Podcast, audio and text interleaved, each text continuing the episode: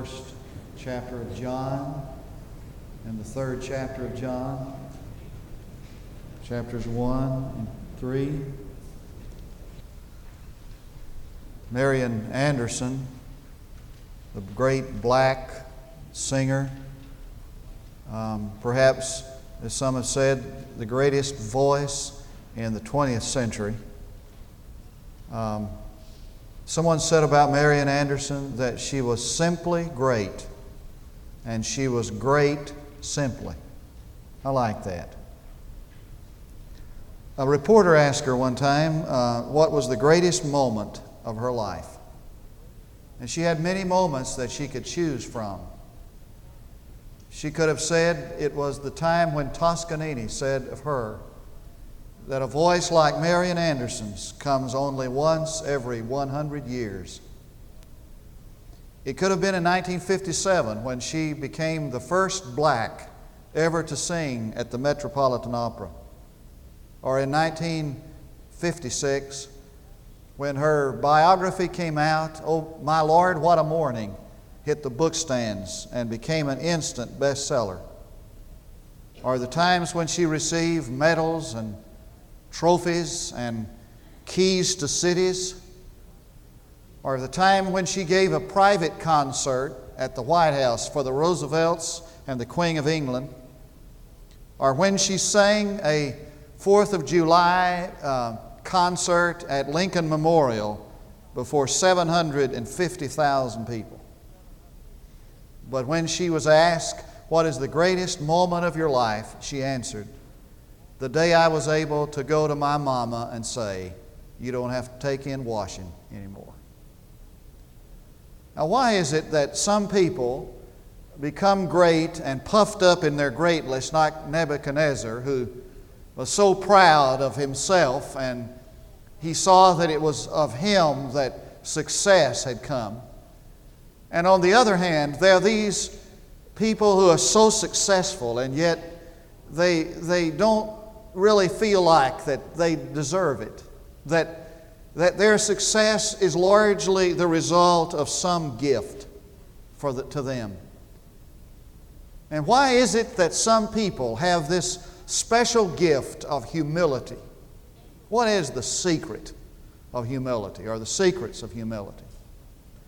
When you think of a humble man, you, you, you would think of John the Baptizer a humble man.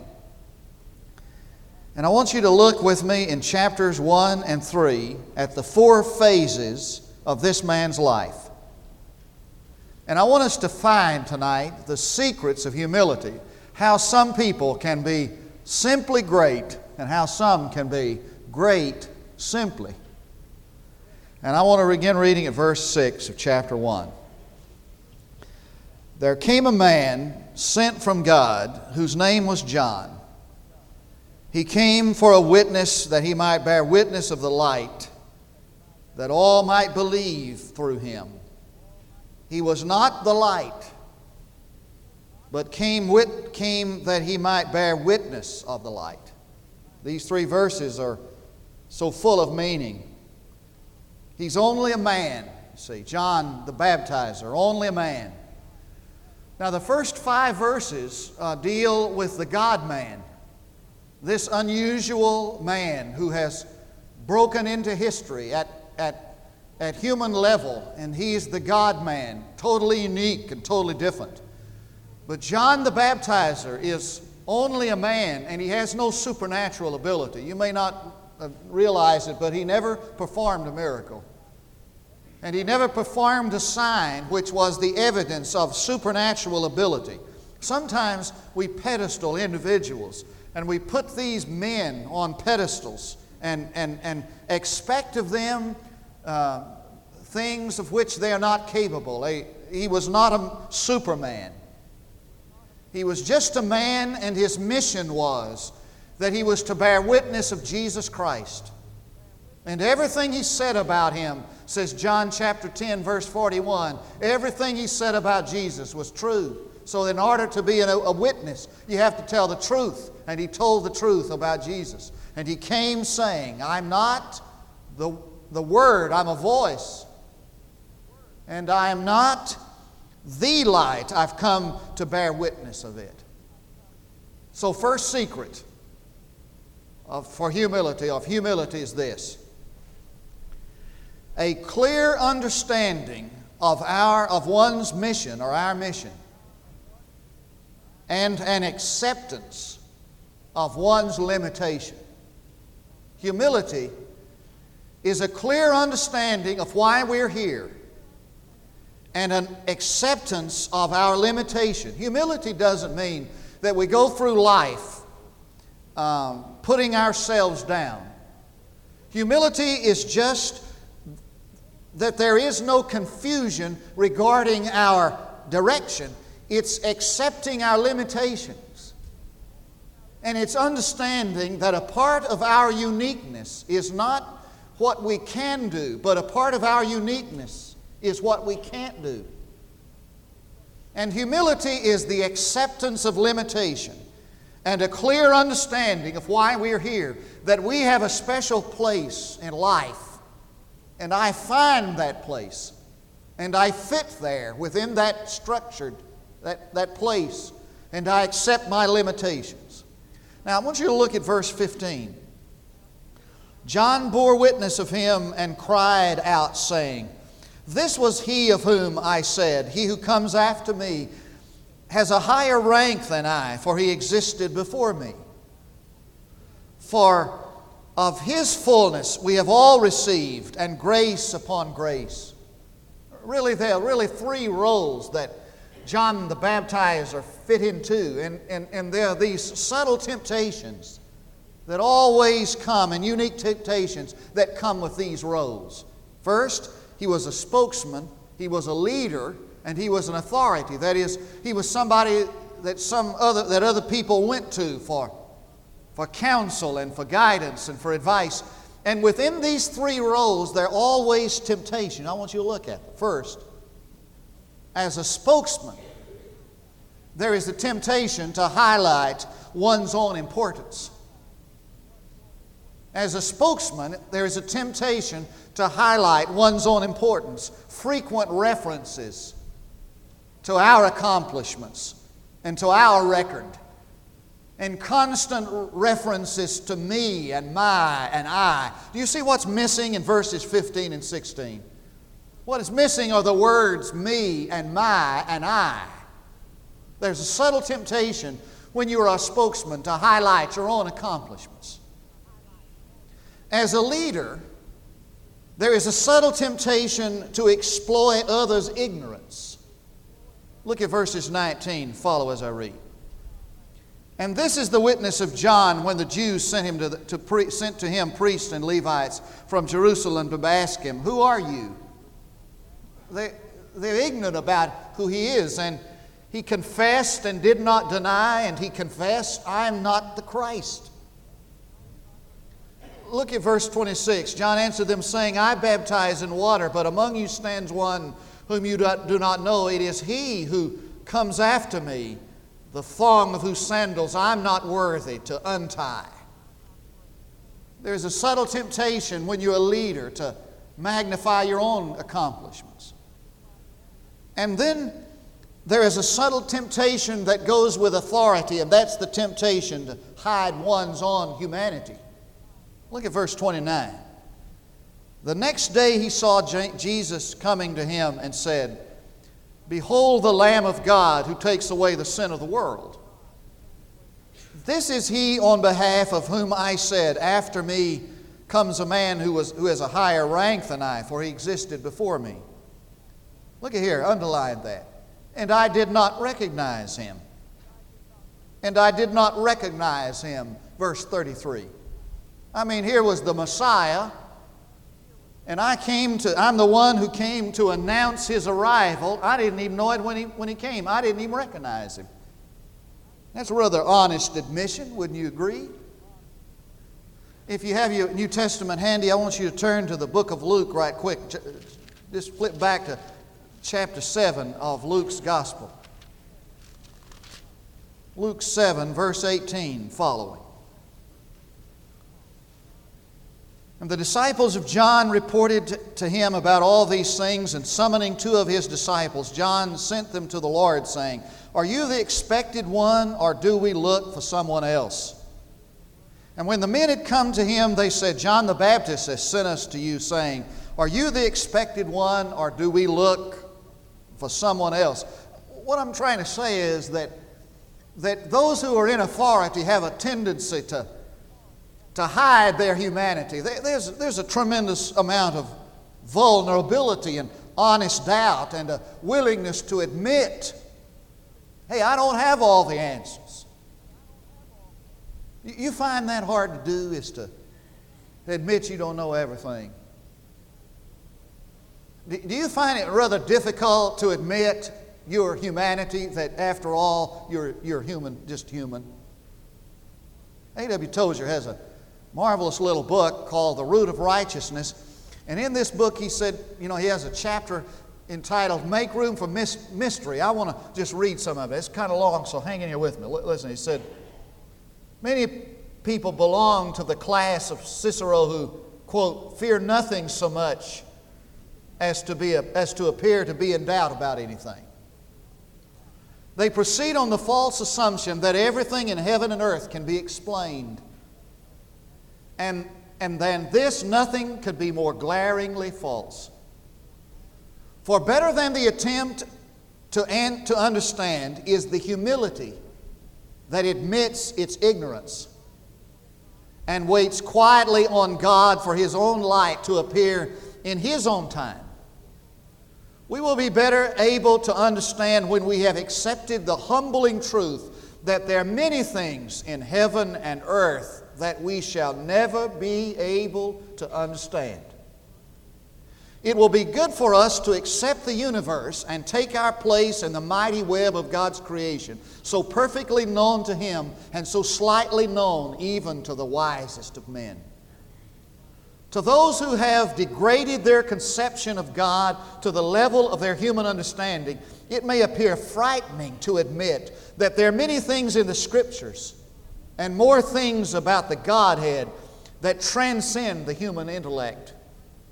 But a few minutes on our knees looking into the face of Christ will teach us humility, a virtue whose healing qualities have been known by God's elect from time out of mind.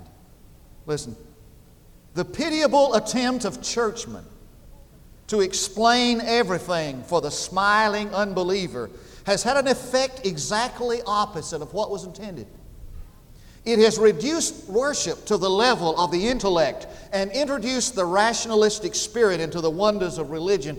No one should be ashamed to admit that he does not know. And no Christian should fear the effect of such a confession in the realm of things spiritual. Indeed, the very power of the cross lies in the fact that it is the wisdom of God and not the wisdom of man. The day we manage to explain everything spiritual will be the day that we have for ourselves destroyed everything divine. End of quote. Now, what he's saying is this is that there is a subtle temptation in spiritual realms to, to, to never admit that you don't know, that you can't explain, to hide your humanity. And, and humility is the ability to say, hey, I realize that I have my limitations. I have my place, but I have my limitations, and I've learned to accept them. Secondly,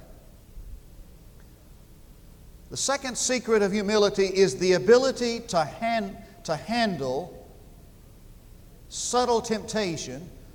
The most difficult is the public and its applause is to be able to handle the public and its applause. Now, I want you to turn to chapter 1 of John, verse 35. Again, the next day, John was standing with two of his disciples. And he looked upon Jesus as he walked and said, Behold the Lamb of God. And the two disciples, now notice these are two disciples of John, and the two disciples heard him speak, and they followed Jesus. And they followed Jesus. Oswald Sanders has a book called Robust in the Faith, and in this book he has a chapter on John the Baptizer. He titles it The Preacher Who Lost His Congregation. So that while this man was emphasizing the Messiah, he emptied his church. That happens sometimes. Sometimes, when a person emphasizes the Messiah, he, he empties the church.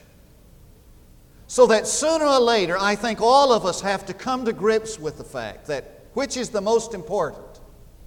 A full church or a glorified Lord? And sooner or later, all of us have to deal with the issue which is most important? To glorify Christ or to have the applause of man? Vance Havner was preaching revival out in Amarillo, Texas, and started out on Sunday in a First Baptist church. The thing was packed out.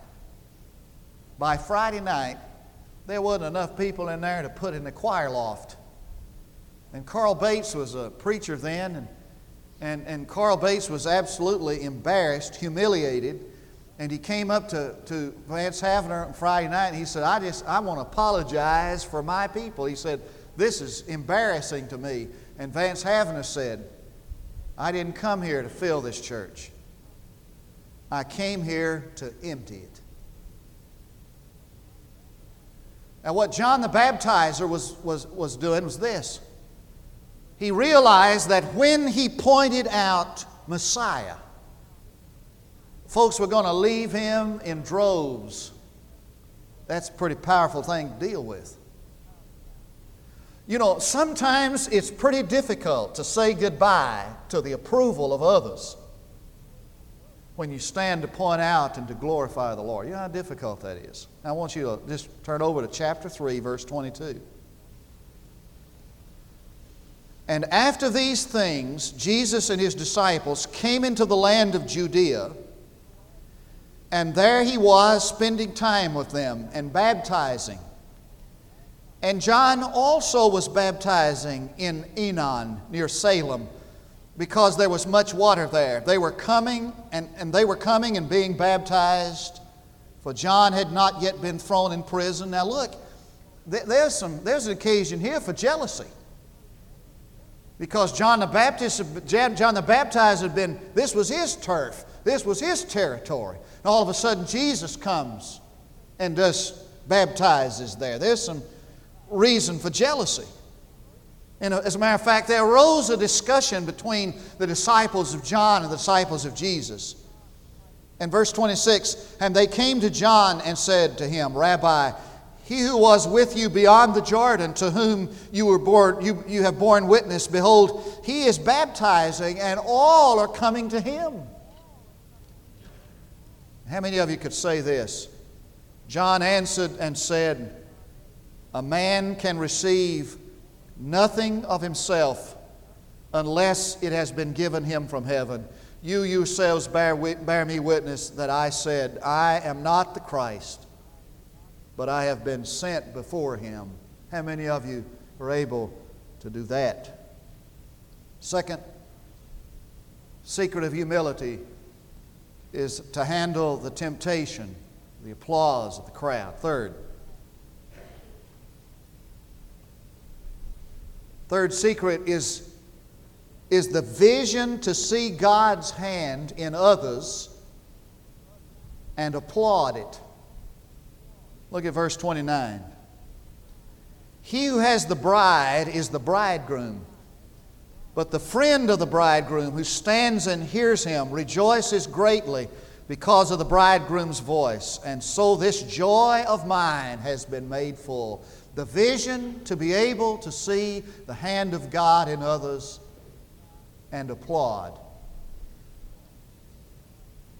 A few years ago, I was. Uh, witnessing to a guy in town, and I, I spent a lot of time trying to win him to Christ. I mean, I worked on him and uh, took him out to lunch and did my best to, uh, you know, breakthrough and just prayed for him all the time, witnessed, worked on him. And, and one day, I telephone rang. I answered the telephone. He said, I, I want, you know, he said, praise the Lord. He said, Gerald, I accepted Christ a while ago. I just, he said, I got saved this week. And man, that made me so happy, you know, and I just, I was rejoicing. I was thinking, you know, I, I was getting ready. I said, well, now, you know, um, you need to come Sunday and, and, and, and walk the aisle and, and, and get baptized. He said, well, he said, he said, I plan to do that in, in, in Southside Baptist Church. He said, I, I know the preacher over there, and he's a friend of our family, you know, and he said, uh, I'm going to go Sunday. Sure am. He said, I'm going to walk the aisle. And he said, I'm going to get baptized. But he said, I'm going to do it somewhere else. You know. I tell you what, sure was hard to rejoice you know, about his salvation after that. In the list of seven deadly sins, envy is found. You've heard about the man to whom Zeus came and told Zeus told him he could have anything he wanted, providing he was willing for his neighbor to have twice as much. You know what he asked for? That he could go blind in one eye. You think about that a little bit. And we've all felt envy. It's all, it's, you know, it just kind of lurks back in the back rooms of our, our mind and heart. We all know the feeling, don't we? And it does a strange thing, does envy. It's kind of like a paradox. It, it makes us happy when others are sad, and it makes us sad when others are successful. And every person here tonight who is honest with himself and with God will admit that he's all that he's felt that those little tinges of envy. You've looked on the haves of others and wished they didn't have it. And envy is most likely to appear in full bloom where we are competitors, you see, and where the room at the top is limited, where we are competitors either overtly or covertly.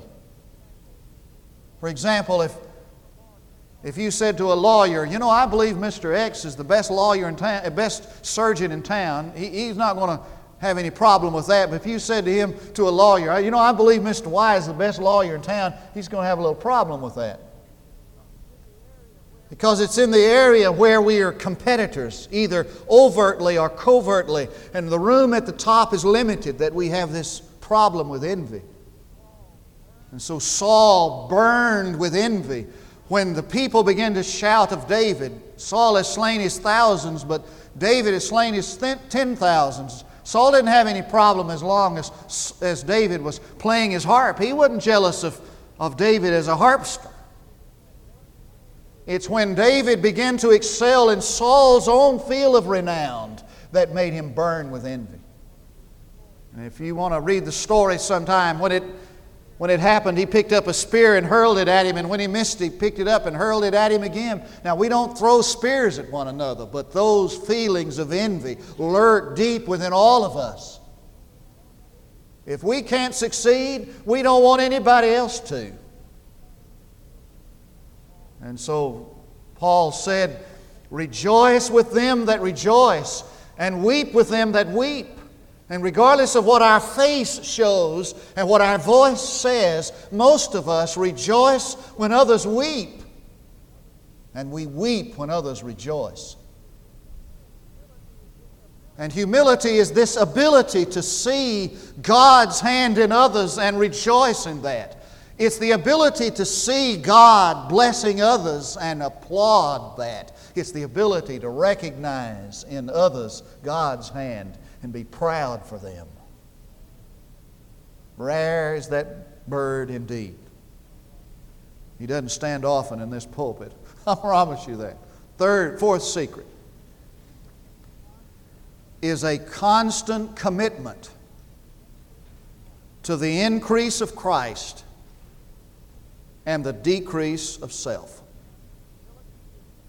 Humility is the constant commitment to the increase of Christ and to the decrease of self. So he says in verse 30, he must. It's a divine imperative there. It's the same word when Jesus, that Jesus said to Nicodemus, You must be born again. It's a divine imperative. He must increase. I don't suppose that there are very many of us tonight who would not like to see that happen. We'd like to see Jesus increase. Nobody likes to come to church just to come to church, I don't think. We'd like to see the Lord exalted here. And we'd like to see the Lord loved and exalted in this community. And that's the answer to the problems of the world, that He would be, that He would in- increase. It's the next statement we have problem with. But I must decrease. How many of you want to do that? And somehow there, there might be a connection and there might be an irrevocable tie there that He will never increase until you decrease. And His increasing is directly in proportion to your decreasing. And I, I believe that's what is involved in this dying to self and, and taking up a cross and following Christ. That when you and I are willing to, to, to give up self and the things that attend to the self life, to the selfish life, when we're willing to lay those aside, then He begins to increase. And so, if you want to find a way to do that, you just pick up a hymn book and read songs by Isaac Watts. When I survey the wondrous cross on which the Prince of Glory died, my richest gain I count but loss, and pour contempt on all my pride. How is it that I allow Jesus Christ to increase in my life? By poring over what He's done for me. Alas, and did my Savior bleed? And did my sovereign die? Would he devote so sacred head for sinners? Used to be for such a worm, for sinners such as I. And I think that what what is necessary for most of us is that we just need to get back to the reality of, of focusing on Him and what He's done for us. And the more we focus on Him, the bigger He is to us, the more He increases and the more we decrease. For secret humility is a constant commitment to the increase of Christ and the decrease of self. Let's pray together. Father, help us to accept who we are, why we're here. Lord, help us to believe and to know that the greatest thing that could be said about any man is he was chosen to point the way and witness to Jesus Christ. And Father, in our pursuit to be somebody, help us to realize that the mission we have in this earth is to exalt and to honor and to glorify the Lord Jesus. For I pray in His name and for His sake.